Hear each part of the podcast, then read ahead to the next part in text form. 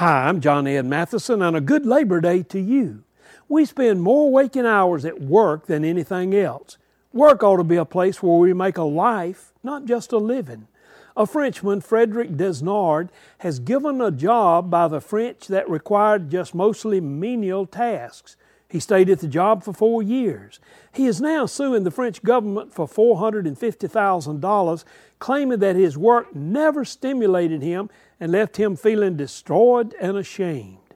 The Paris Court of Appeals has awarded him $45,000 because they described his condition as a bore out, which is the opposite of a burnout. We need to make the most of every day that we go to work. Do our work with excellence and let it mean something in fulfilling God's purpose for us. If you have bore out or burnout, you better begin looking for another job.